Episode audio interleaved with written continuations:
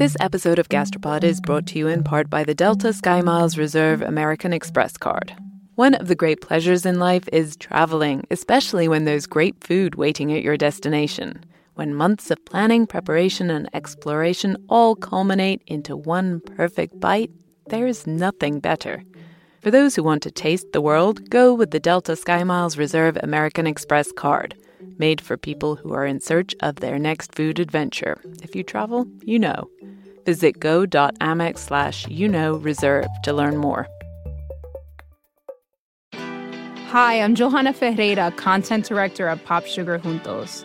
Juntos is all about celebrating Latina culture, pride, our many intersectional identities, and joy. Thanks to support from Prime, there's so much to get into over at Juntos this month. From conversations with the Latina minds behind our favorite new movies and resurrected TV shows, to thoughtful celebrity commentary and exclusive interviews with some of the biggest Latin music artists today.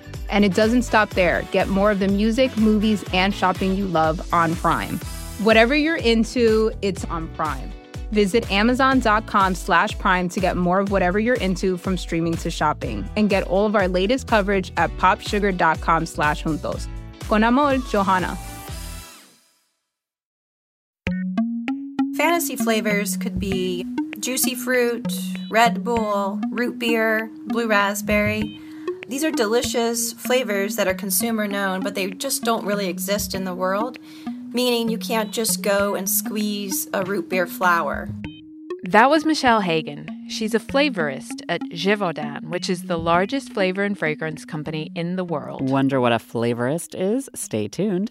This episode will be getting the history and science of artificial flavors, from long forgotten grapes that inspired that weird fake grape Jolly Rancher flavor to the designer microbes fermenting the flavors of the future. It's just another day at the office for Gastropod, the podcast where we bring you the best in food science and history.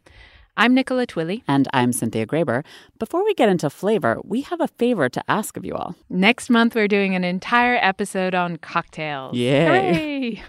so, we want your favorite cocktail stories, delicious new creations, signature drinks, the ones that flopped. Ooh, do I have a cocktail recipe that flopped?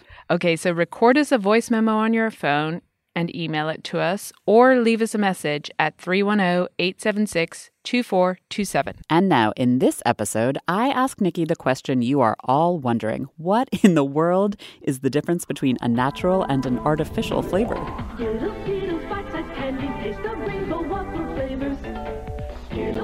To answer that question, I kind of need to go back to the beginning. So I am going to have you open a couple of packets of Skittles. The first is a normal package of original Skittles, which I have right here. We're going to do two separate experiments that will help us get at the nature of flavor. Because the thing is, I think a lot of people think that flavor is sort of identical to taste, but taste is a sense um, sour, sweet, salty, bitter. There's a lot of debate about how many different tastes we can sense and how it works, but it's fundamentally different from flavor. Flavor is actually a lot more than just taste, and it's a perception, not a sense which means it happens in your brain. Okay, so let's start this off. First, I taste a purple Skittle. It has that fake sweet grape candy flavor that I expect it to have. Okay, so now you've ground truth Skittles. Now I want you to close your eyes. Okay. Pick one at random from the the regular batch. Okay, I'm picking one at random. And then when you put it in your mouth, I would like you to use your other hand to hold your nose. Okay very as firmly as you can. This is going to be challenging to tape at the same time. Okay, so yeah, your third hand you're going to use to exactly. Your fourth hand you'll be you'll be holding the recorder, um, and do exactly the same thing, and then tell me what flavor your skittle was. Okay, my nose is plugged. I can't even say that. Now I'm going to stick the skittle in my mouth. Don't unplug your nose until it's fully gone. I can't chew and breathe at the same time. It is kind of tricky. Okay, I'm going to now unplug my nose.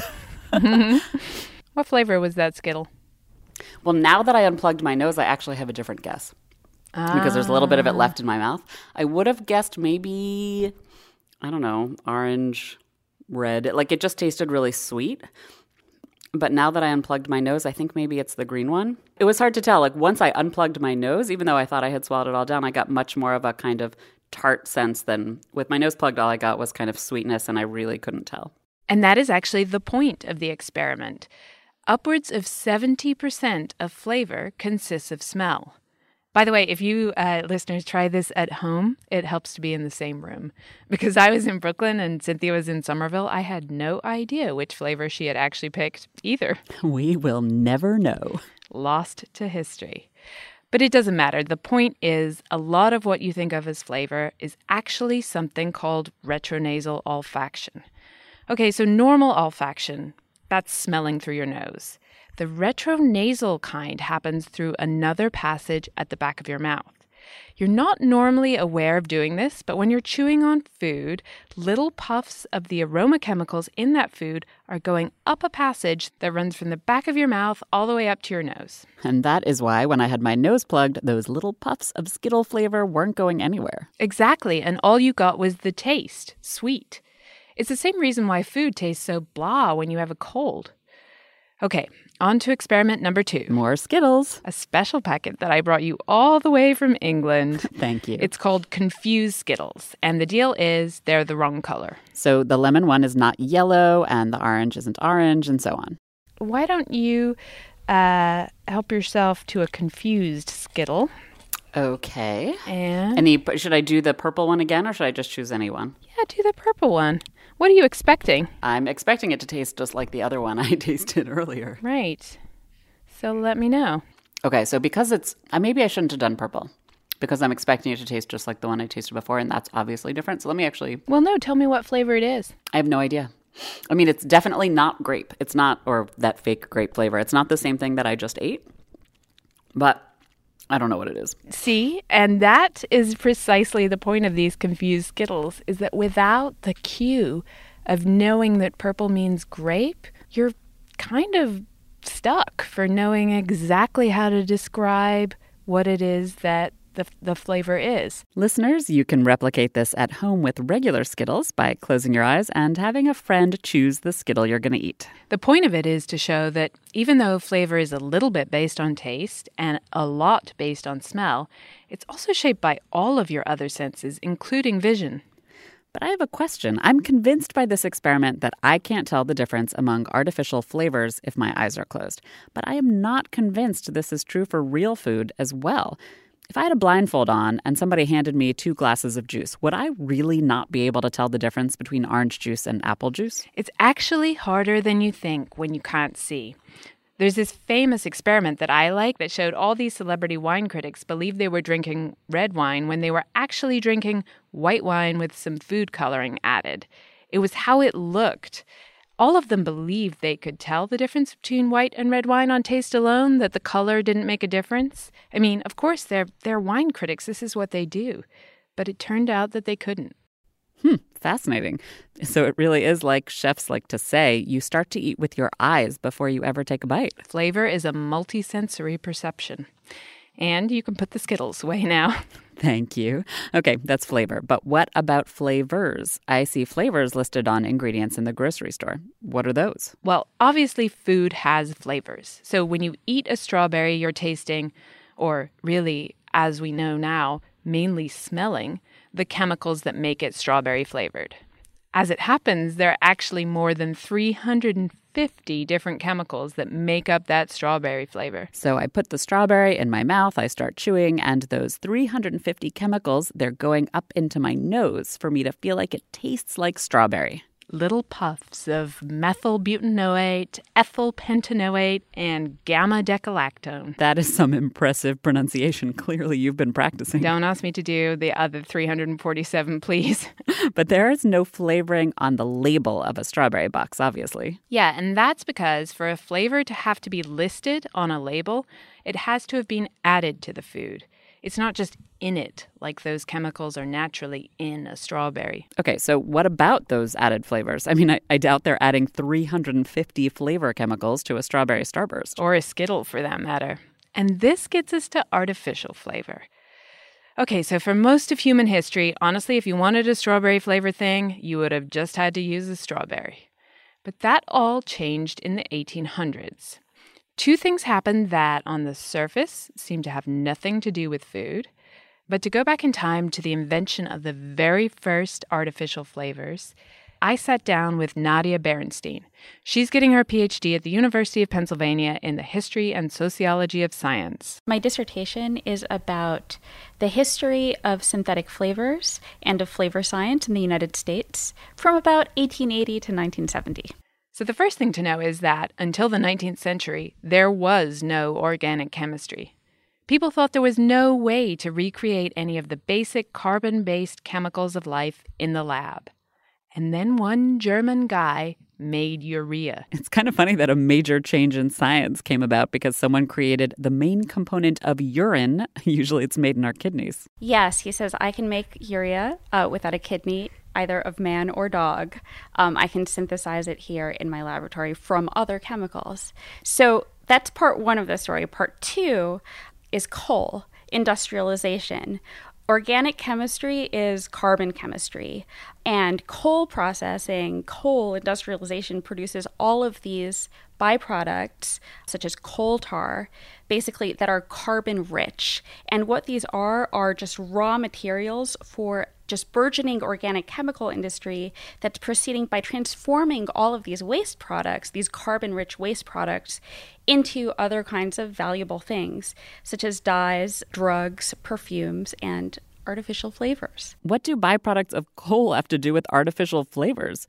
Okay, they have chemicals left over from processing that coal and so on, but so what? Are you saying that coal byproducts taste like strawberries? Weirdly enough, yes. Diluted, a lot of these products, carbon based molecules called aldehydes and esters, they smell fruity. But why did anyone get the idea to taste them and then even put them in food? Yeah.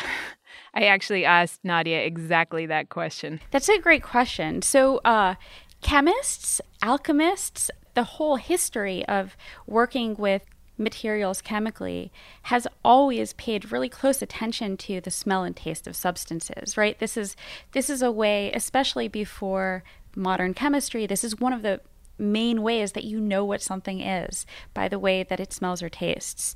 So, the taste and, and odor and aroma of different chemicals has always been part of the chemical record of chemical practice. What happens in the late 19th century is that somebody realizes that chemicals can have a commercial value for these properties for the ways that they are the ways that they're sensed. When did they become part of food? What are the first artificial flavors used in? Nadia told me that no one knows exactly when the very first artificial flavor foods were sold or even what they were. But the very first time they ever get mentioned in the newspapers is in 1851. They're enough of an exciting novelty at that point to be included in the very first World's Fair, the Crystal Palace exhibition in London. It's this kind of giant Victorian enterprise of bringing together all of this stuff from all over the world. And this includes really valuable things like the Kohinoor diamond, and also just sort of miscellaneous manufactured items, sailors' valentines, so like artworks that are made by sailors out of seashells. They've got model dinosaurs that you can sit in and have dinner. I mean, basically, the Crystal Palace exhibition has everything. and one of the things that it has are these exhibits by producers of synthetic perfumes. And this is where the sort of first artificial fruit ethers kind of enter the historical record. They were displayed in the chemicals section in the form of little lozenges, like hard candy. They had pineapple, pear, apple, and grape flavor. I can imagine why this would have been astounding. In the mid 1800s in London, it would have been nearly impossible to get your hands on some pineapples. But how did it get from this novelty, uh, I mean, a wonder of the world, really, to getting into people's everyday diets? That had to do with another big shift that was happening in the late 1800s. So, in the middle of the 19th century, late 19th century, with just great advances in sugar refining, huge increases in sort of the role of sugar in Western diets. There's kind of this mass consumer economy for sweetness. And artificial flavors, artificial fruit ethers like the ones that I described, kind of come in to accompany sugar on its quest to uh, encompass more and more of people's daily calories. So, those early artificial fruit flavors were used in all kinds of sweet things candy, soda, ice cream, cordials. What did people think of these new flavors? Were they suspicious or were they kind of wowed by them? Again, that is exactly what I asked Nadia. Well, it's hard to know exactly. As always in the historical record, the voices of just everyday people are notoriously absent. But what we do know is that they caught on relatively quickly. I look at the United States in, in, particular, so I know that they've they were used in and sold in the United States starting in the 1860s and 1870s. Nadia actually showed me tables of formulas for mixing up different artificial flavors raspberry, melon, black cherry, even gooseberry. But what's interesting about this for me is you're not analyzing a raspberry or a gooseberry and trying to recreate their flavor. You're just mixing different proportions of a basic set of about 20 chemicals. You're working backwards in a way, just combining the chemicals you have and waiting until you can say, oh, wait, this smells like a raspberry. But we've already established that a berry, or, you know, a strawberry, that the flavor is made up of 350 different chemicals. More even. So I imagine there's no way these first artificial flavors can be anything like the real thing. No, they weren't. But they really couldn't be. People just didn't have the tools at that point to analyze all the flavor chemicals in a strawberry. In the late 19th century, you already have sort of nutritional chemistry. You can identify proteins, fats, carbohydrates. In the 19 teens, you have vitamins are first identified and discovered, and there's a lot of research into vitamins and synthesizing vitamins. But flavor chemistry kind of lags behind, right? Studying precisely the, the chemicals that contribute to the odor, flavor, aroma of different foods. And there's a few different reasons for this. One is that it's really hard to do the proportion of chemicals in food that contribute to the, the produced flavor are really small, tiny amounts. The other thing about flavor chemicals is that they tend to be very volatile. Um, they're unstable, they're reactive, and trying to isolate this sort of small amount of these particular chemicals that are contributing to our perception of its flavor is a super rough task. And that actually brings me to something important that happened at the turn of the century. In 1906, this law was passed, the Pure Food Act. It was the first piece of food regulation in America, and it distinguished between artificial and natural flavors for the first time. Why did this get passed? What were people so concerned about at the time? Yeah, it's an interesting phase in American history because America is just becoming majority urban. People were moving to cities, away from where their food was grown. And that gap between producer and consumer, that was really starting to grow for the first time. There were all sorts of food scares and food scandals and fears about whether the bread or milk or meat you were buying in the city was what it said it was. So the 1906 Pure Food Law, people usually remember this law as the uh, as the thing that came out of Upton Sinclair's The Jungle, right? It shut down these um, these horrible meat packing plants. It was this law that that instituted food inspections that was there to protect public health, but it also aimed to protect the general public consumers from fraud and from these increasingly sophisticated chemicals that were being developed by industry to make food appear better than it was, so to speak chemicals like artificial flavors. So the 1906 law is the thing that kind of institutes in the regulatory landscape this distinction between genuine and imitation. The thing is, though, with most flavor additives being classed as imitation, including vanillin, so synthetic vanillin which many manufacturers of synthetic vanillin protested, was exactly the same molecule as that found in vanilla beans. If you included it in your vanilla extract, you would have to disclose the fact that this is imitation vanilla, not the real thing. Vanilla and vanillin, that, that's an interesting one. Vanillin is the name for the main chemical component of vanilla, and it is used absolutely everywhere these days. 95% of the time you think you're eating something vanilla flavored, it's actually vanillin, and it does not come from a vanilla bean. Actual vanilla contains a ton of different flavor chemicals, hundreds like strawberries. But you know what? Let's do a taste test and see if you can actually tell the difference. So I am standing in my kitchen and I made three um, containers that have completely plain drinkable yogurt. There's nothing in it other than milk and culture. And in one, I mixed in some artificial vanillin. In one, I mixed in some vanilla extract. And in one, I've mixed in some vanilla bean. And I'm going to do it all blindfolded and see if I can guess what I'm tasting. I mixed the vanilla extract and the vanilla bean separately in case I could tell by the texture, the grittiness. So. Oh, I like this. Science. So let's see. I'm going to pick up pick up this one here. Try not to look at it. I'm Not looking, not looking. Well, it's a little bitter because I put a lot of vanilla in, but I got a really rich vanilla scent in it. And I am going to guess, I'm going to guess that was the real deal. Okay. I'm going to try the one in the middle. I'm not getting as strong a smell. It means that I think the first one probably had the actual vanilla bean, which has a really strong smell. So let's see. I taste the alcohol in it and it tastes pretty flat. I have to say that my real vanilla extract is pretty old, but I'm going to guess that the second one I tasted is the artificial one. So now I'm going to go for the last one. Between two and three, let me see. No, actually, now that I've tasted number three, yeah, and went back and tasted number two again, I think number two has kind of a rounder, more rich flavor to it. And three is like what? I think three kind of just has that sort of vanilla ice cream, kind of straight vanilla flavor. Let's see if I was right. Ooh, I was. Woo! So you really can. I mean, I think that's true. I mean, I think, in my experience at least, you really can tell the difference between uh, vanilla that has been extracted from a seed pod versus vanillin. It's, you know, it's one note. I mean, literally. It really is. Yeah, it's a lot now that I know, and I was just tasting back and forth, the one with the vanilla bean really has kind of the richest smell to it. But with the the two ones with the vanilla extract, the one that has the you know the real vanilla extract does have it's just a, a more complex flavor. There's just more to it, kind of more depth to it. So they are different, but both of them have one identical molecule in common, vanillin. Vanillin is the same whether it comes from a vanilla bean or not. It's the other stuff in the bean that makes the difference.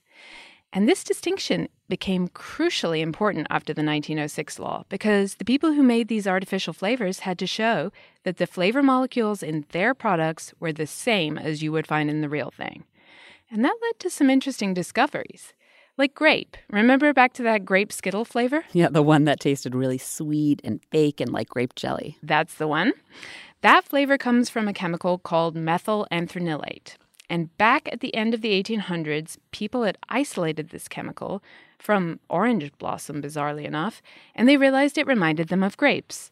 Then they figured out how to make it cheaply from coal tar, and then it became the go to grape flavor. It's still the one we use today.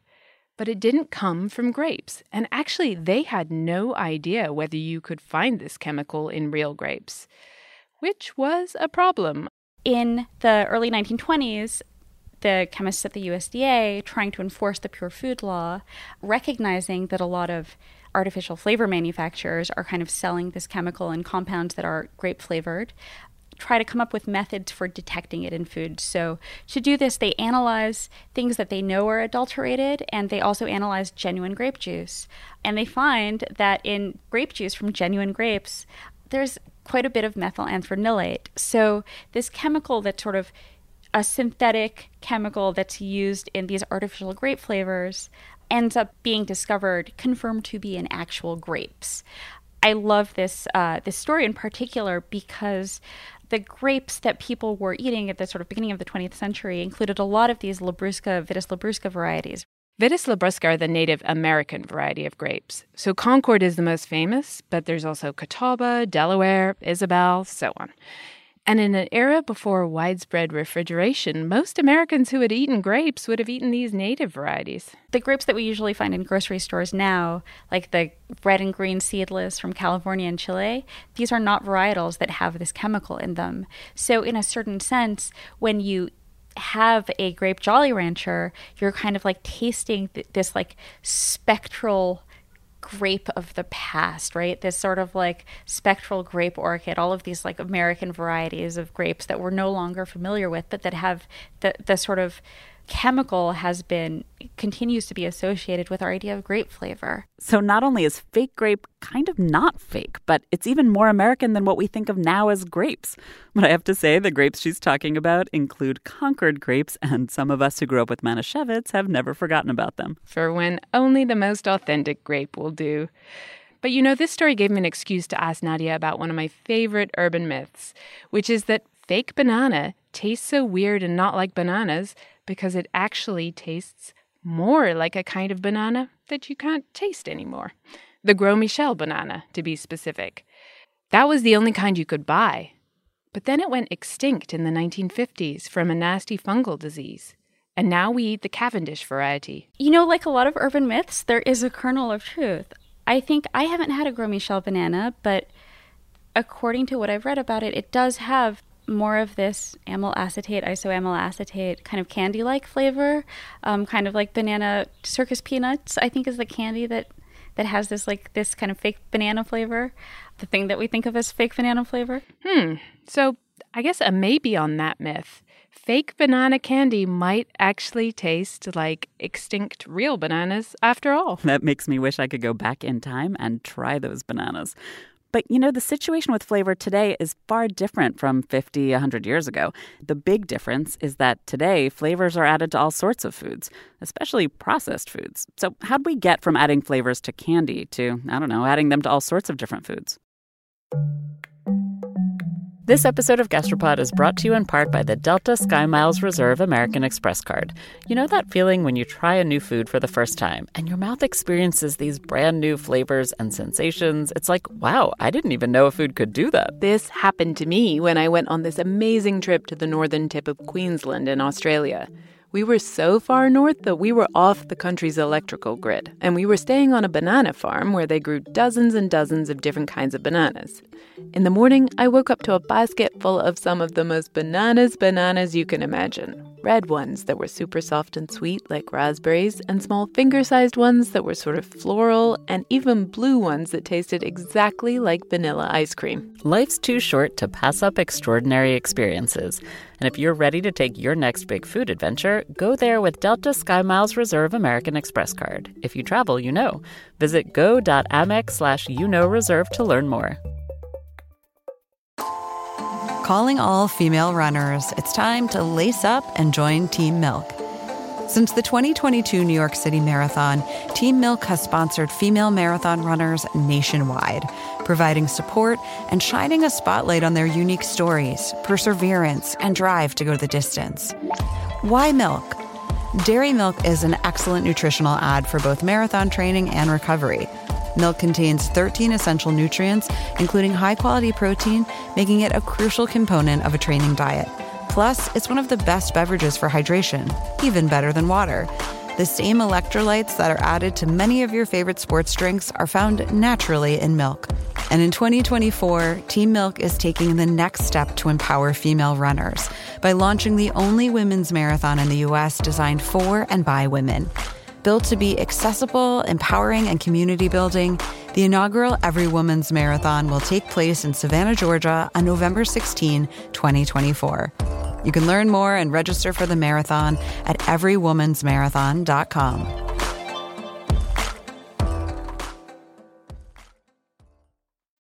I'm in CVS. Some ho hos. Sugar is the first ingredient soy flour, mono and diglycerides, natural and artificial flavor.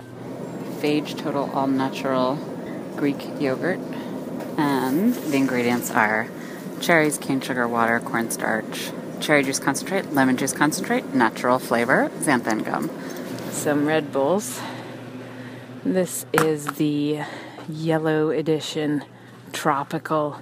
Oh, it even says artificially flavored on the front.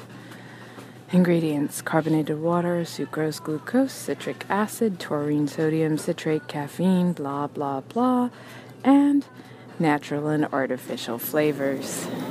Naked 100% juice smoothie, green machine, a blend of five juices with added ingredients, apple juice, mango puree, pineapple juice, banana puree, kiwi, spirulina, natural flavors.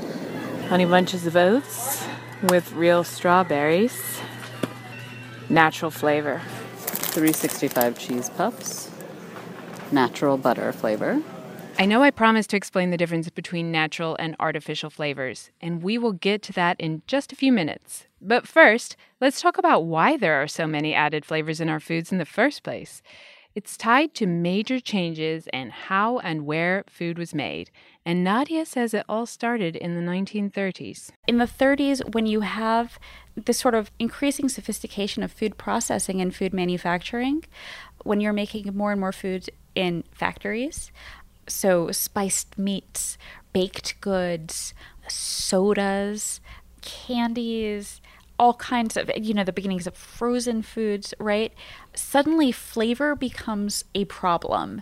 They need to make sure that each item that comes out of their factory tastes the same, that it tastes the same around the country, that it tastes the same all year long. And they find that all kinds of crazy things start happening to the flavors of foods uh, once they're being manufactured in factories flavors change, right? A lot of things kind of develop these off flavors that are, are kind of mysterious. And so, what food manufacturers need is a way of controlling the flavor in their foods, right? And so, flavor becomes this technical and scientific problem. You really can't have a national or a global food system that is based on processed foods without flavor chemicals, without flavor chemistry. It's just like a cornerstone of it. Without flavor additives, the whole system falls apart. Artificial flavors start off as a way to get us to eat more sugar. Then they become a way to make us eat more factory foods. And now it's time for you to explain the difference between natural and artificial flavors. From what I understand, Nikki, natural flavor in, say, strawberry yogurt doesn't mean that the flavor comes from strawberries. So, what is the difference between natural and artificial? Well, in 1906, like we said, if your flavor chemical was the same chemical that naturally occurred in the strawberry, then it was not an imitation. It was real. But as the century went on, the FDA decided the law needed an update. The latest version was originally drafted in the 70s and it spells out the difference between natural and artificial flavors in the most delightful government speak. A natural flavor or natural flavoring has to come from a spice, fruit or fruit juice, vegetable or vegetable juice, edible yeast, herb, bark, bud, root, leaf, or similar plant material, meat, seafood, poultry, eggs, dairy products, or fermentation products thereof, whose significant function in food is flavoring rather than nutritional. Whew, good job. And artificial is basically something that doesn't come from any of those. So, like I said, the natural flavor in strawberry yogurt, it could come from a type of grass. Or a piece of wood. That's one of the most common sources of vanillin, wood pulp. And speaking of vanillin, we cannot ignore everyone's favorite source of vanillin, beaver butt. I mean, I know, I know it's not beaver butt exactly. It's a chemical produced in a beaver's anal gland. That's a source of vanillin too, as I understand it. It certainly is, and it would qualify as a natural flavor. Apparently, beaver butts smell really nice. You ever smelled one? No, not me, thank God. But that's what naturalists have said. But it's actually super unlikely that your vanilla flavor is being made from beaver butt secretions because milking yes. beavers' anal glands is slow work. And the, res- the resulting flavor would be wildly expensive. Hence the wood pulp. And actually, a lot of vanillin is made from guaiacol, which is a petrochemical. But just to be totally clear, the vanillin from wood pulp, the vanillin from guaiacol, and the vanillin from a beaver's butt is exactly the same chemical. Exactly the same. It's just how you label it, natural or artificial. So, why would a food manufacturer choose one over the other, fake vanillin or natural vanillin? Yeah, so I decided it was time to actually talk to a real life flavorist, and I called Michelle Hagen, who's senior flavorist at Givaudan. You heard her at the start of the episode. She was talking about root beer flowers. And she told me that the biggest factor in deciding between natural and artificial flavor is cost. So, for example, Michelle said there's this one particular chemical that flavorists add to graham crackers to get that signature Grammy flavor. It's $25 a pound when you extract it from plants, and it's only $6 a pound made using the wonders of organic carbon chemistry. Yeah, cost is a main driver for us. The only other thing is maybe purity. So, a synthetic material is more pure because um, you do get some impurities when you have a naturally derived uh, material. Then why bother using natural flavors at all? Are, are they more environmentally sustainable or are they beneficial in some way? Well, Michelle says sometimes those impurities make the end result more interesting. So she kind of likes the challenge of working with naturals. Whether or not it's more environmentally sustainable varies by the chemical and how much processing you have to do to purify it from whatever you're starting with. But the real reason to work with naturals is because consumers want it.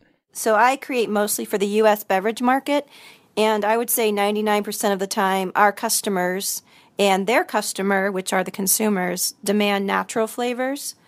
Um, I haven't made an NNA flavor in four years.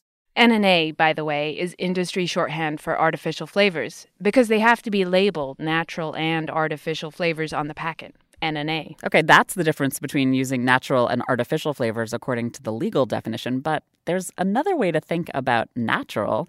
Like a natural flavor is a flavor that's more like nature, right? It's more true to life. And things in science have come a long way since the early 1900s. There are way more advanced scientific technologies to tease apart what chemicals are in any particular natural object. So, are the flavors Michelle creates more complex than those one note Skittles or, I don't know, that original pineapple flavored hard candy at the Crystal Palace? Is anyone getting closer to a real pineapple flavor in a lab? I would say for an average flavor, you're looking at 40 to 70 different ingredients. So, for pineapples, for example, they're one of my favorite flavors to create.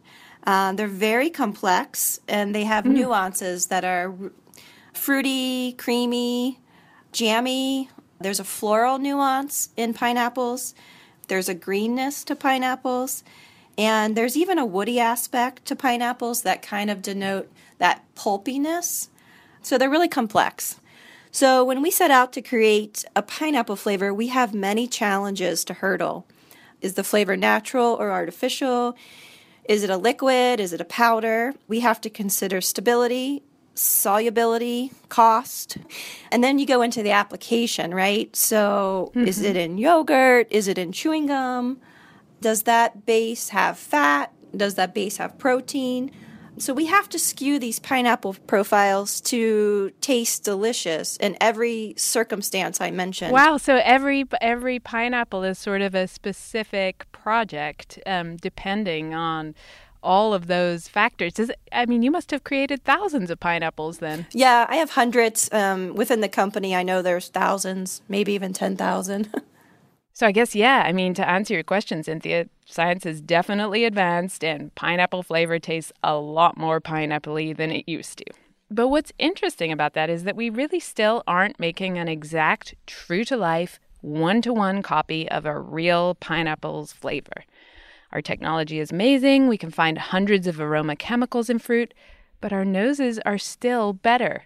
So if you make a pineapple just based on what the machine says is in the pineapple, you won't capture everything that our palate expects. And that is where the art of the flavors comes in. So Nadia actually described this essay in a 1950s Givaudan catalog. It was written by a flavor chemist just after this new technology was introduced. The tools to finally break down a food into its individual flavor components. And what's funny is the flavors immediately realized they couldn't rely on the machine readout alone. So they built a special sniffer so that they could use their noses to sample the smells right alongside the machine. Apparently, they used to get terrible nosebleeds from sniffing so much. Hazard of the job. But even though this essay is 60 years old now, the description really captures how a flavorist has to use science and art, I mean, their own noses, to create, say, a strawberry flavor. What a flavor chemist does in addition to working with this chemical analysis, he does this sensory analysis of a strawberry. So there's a bunch of different notes, he says, kind of working like a perfumer. So there's a fruity note. Um, there's a note that he calls green butter. There's one that's sweet, one that's balsamic, one that he calls rose honey, fresh hay, um, and then this like sour and citrus note. So basically, you combine what you know about what's actually in strawberries and what you know about chemicals that have these sensory properties to create this sort of ideal version of a strawberry that is ineffably strawberry like that might be tweaked to suit the particular needs of your client. Michelle told me she still works the same way today. The machine is like a guide and kind of a fact checker, but her nose is the boss. But some things have changed in the flavor world. In fact, we are at the beginning of a major shift right now. There's some brand new biology that's changing how we make flavors altogether. It's tied to what Michelle was telling us about not using artificial flavors in her work anymore, just because consumers don't want them. Companies are trying to get what they call a clean label, that means it doesn't use words like artificial or long chemical names that people can't pronounce because people think those things are unhealthy. Whereas the word natural, I mean, even if it's the exact same chemical you're talking about, well, natural just it just sounds better. And here is where yeast comes in. You may think that yeast is just useful for brewing beer or turning milk into delicious cheese. Which it obviously is, as we discussed a couple episodes ago. Of course. But yeast can do all sorts of other things too. Scientists have figured out how to tweak yeast by introducing chunks of DNA, and those chunks are copied from animals or plants. And these new designer yeasts make all kinds of useful products. They make medicines like insulin, and they make rennet to curdle our cheeses. And you may have also heard of research into using algae to produce fuel for our cars. These are engineered microbes too. You're actually pretty much guaranteed to have eaten cheese made using rennet from this engineered yeast. The stat I have is that in 2008, 90% of cheeses in the US and the UK were made using rennet that had been produced by a genetically modified yeast. In this whole field of redesigning organisms, usually microbes like yeast, to produce new outputs, it's generally called synthetic biology. Now scientists are tweaking yeasts for a new product, flavor. We talked to Christina Agapakis. She's a synthetic biologist who just joined Ginkgo Bioworks, and they are one of a handful of companies that are building these designer yeasts to produce flavor and fragrance chemicals. Here's how the process works. So let's say somebody asked you to design a microbe that was capable of producing a coconut flavor. How, how would that work? Can you talk us through the steps? Sure. So I guess we would first start by looking at how coconuts make flavor.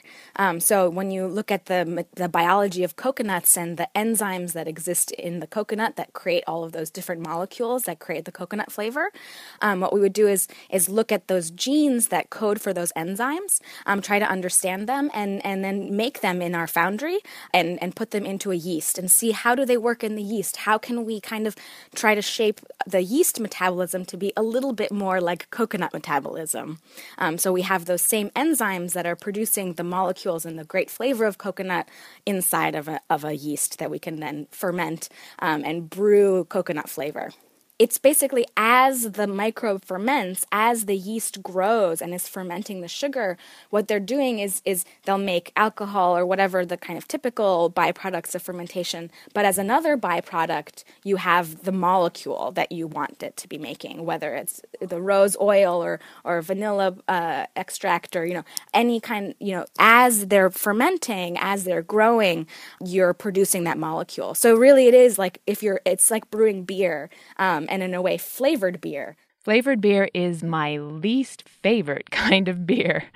but seriously, this is a big step forward for science. Scientists have known how to transfer single genes from a plant or animal into another one, but this is different. What makes the ability to create flavors is the ability to do it with more genes, to understand how those genes work together, um, and to be able to fit them all together in a more complex system. So, um, to make a flavor, you might need five or ten different enzymes that are creating a whole pathway um, and are really shifting the metabolism of the yeast. Whereas to make insulin, it's a single gene that makes a protein. And so that's a much simpler process biologically um, and one that's simpler to do in this kind of engineering approach. At Ginkgo, the first of these cultured flavors and fragrance chemicals that they've announced is a rose oil for use in perfume. They have other ones in the pipeline for the food industry. Meanwhile, there's Evolva, a Swiss company. They've already put a yeast fermented vanillin on the market. And a group in Austria just announced that they've managed to engineer yeast to produce the key flavor chemical in grapefruit. But why are they all bothering to make these cultured flavors if we already have natural and synthetic ways to make, you know, vanillin? I was curious about that too. Uh, so I visited Ginkgo Bioworks. They call it their foundry. This is the space where they build the yeasts that are going to make the flavor. I talked to Patrick Boyle. He's one of the founders there, and his job title is organism designer. What we're interested in doing is can we design a fermentation process so that we can culture those ingredients instead and eliminate some of the kind of harsh chemical steps as well as kind of relieve some of the supply issues that come from using really rare plants to extract things from. And you'd be surprised how you know how much that is involved with flavor. Um, you know, you can kind of just look at the kind of history of the of the spice trade and looking at how resource intensive that can be and how constraining that can be.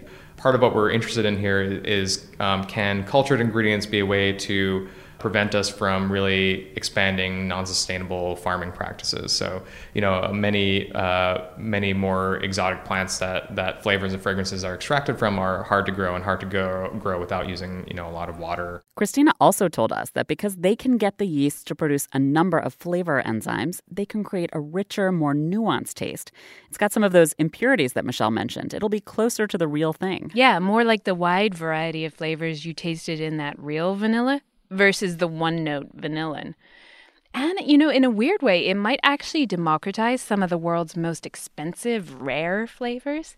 Like saffron, for example. I mean, having a yeast make saffron is a lot cheaper than collecting the stamens of thousands of tiny crocus flowers. I can only imagine. But but let's say cultured vanillin becomes wildly popular. What does that mean for vanilla farmers in Madagascar and Mexico?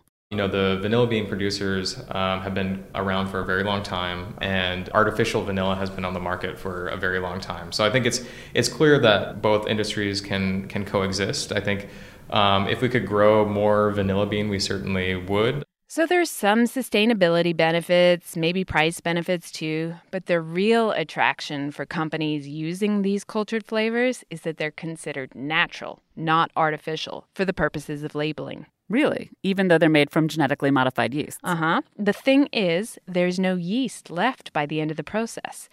They just do their job, make the flavor, and die, like in brewing. Or, I mean, like in all the genetically modified yeast that make the rennet that makes our cheese. You know, I, I know Christina made the process sound simple figure out which DNA the yeast need and insert the right bits. But of course, science is not nearly that straightforward. She said the process takes a long time. Yeah, Ginkgo have been working on their first one, this rose oil, for more than a year at this point. Patrick told me the main issue is just yeast variations that don't work, that don't produce the flavor. Patrick and Christina test hundreds at a time, each with tiny differences in their DNA the main kind of exciting thing that we can do in the foundry uh, is really be able to test many different variants. So we wouldn't have just one and kind of hope for the best. Um, we would be able to test like, okay, if we have a little bit more of this gene, and a little bit less of this gene, um, a little bit more of this enzyme in the final uh, final pathway, you know, what's the final smell going to be like? What's that flavor in the end? Okay, so this episode is all about artificial flavors. And we've discovered that the line between artificial and natural flavors is actually kind of blurry, at least the way the FDA defines it. I mean, you can get a natural strawberry flavor that is made using super intense harsh chemicals in big industrial factories from ingredients that have never been anywhere near a strawberry in their lives. And these brand new designer yeast flavors are natural too. So I went looking for something that is a truly artificial flavor. In the industry, they're called fantasy flavors. To me, you know, it's the reason I get out of bed. I love fantasy flavors. Okay, let's say apple. Everyone has an opinion on what a crisp apple should taste like. So it's carved in our brains since we crunched into an apple from our third grade lunch. But a fantasy flavor is sort of undiscovered and it has no boundaries. Um, you can do anything you want, call it anything you want. So if you think about bell bottoms in the 70s, if you translate that into a fantasy flavor, think of juicy fruit. That's kind of a fantasy flavor.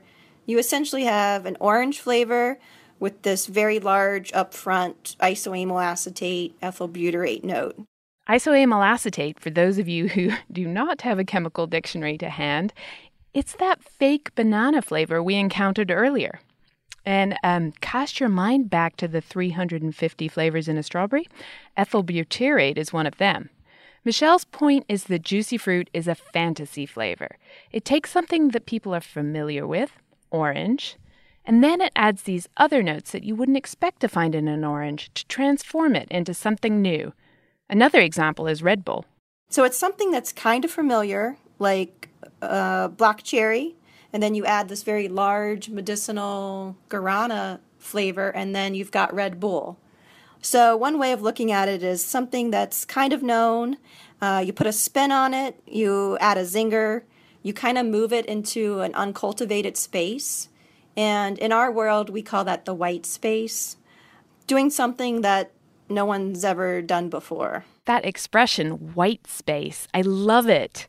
There's an infinite number of fantasy flavors still waiting to be created. It's expanding flavor space in our minds. There are all these fantasy flavors, sure, but there are also extinct flavors too.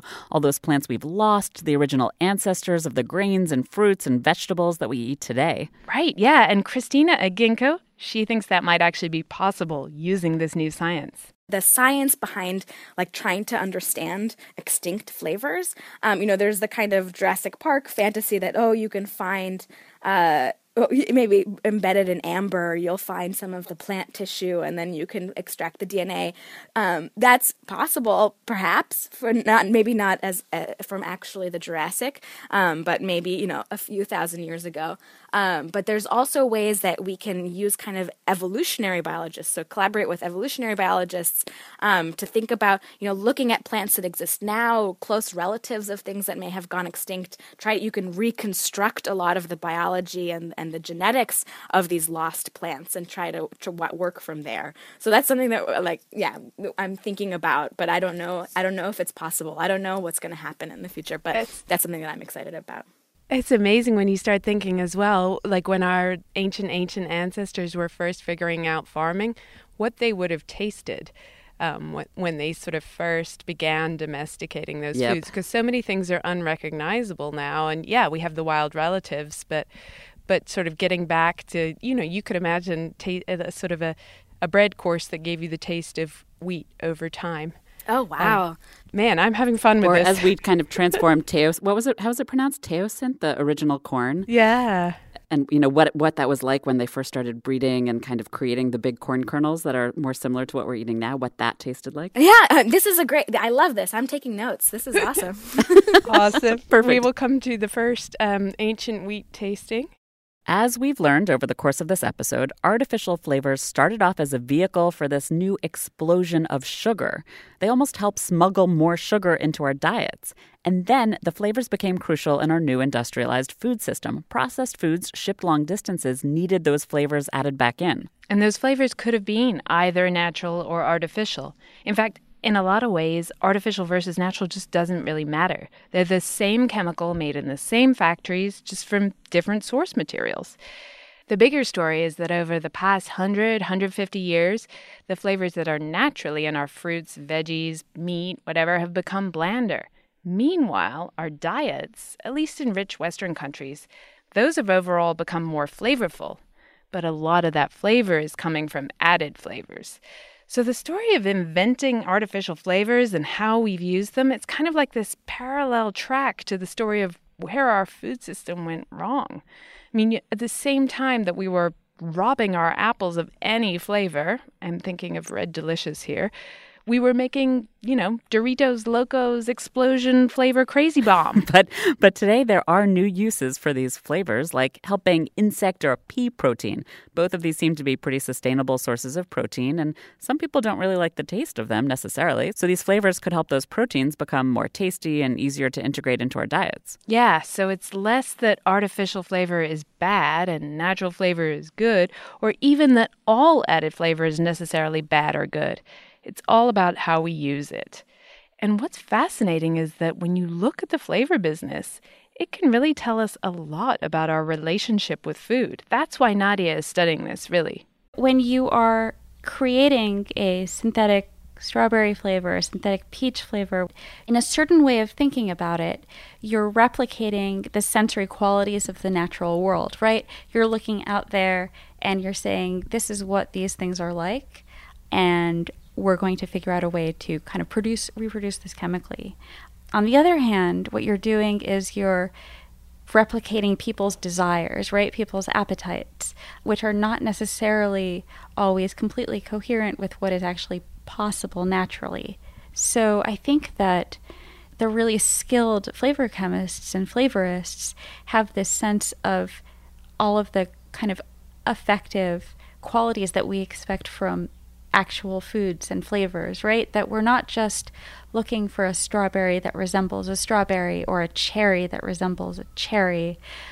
that they're looking for something that replicates our desires, our memories, the kind of field of associations that we have when we think of refreshment or summer or sweetness or nature itself that you're you're producing a synthetic version of our expectations of what it means to consume nature. That's it for the world of artificial flavor. Come back in two weeks and you'll hear me visit the first American escargot farm.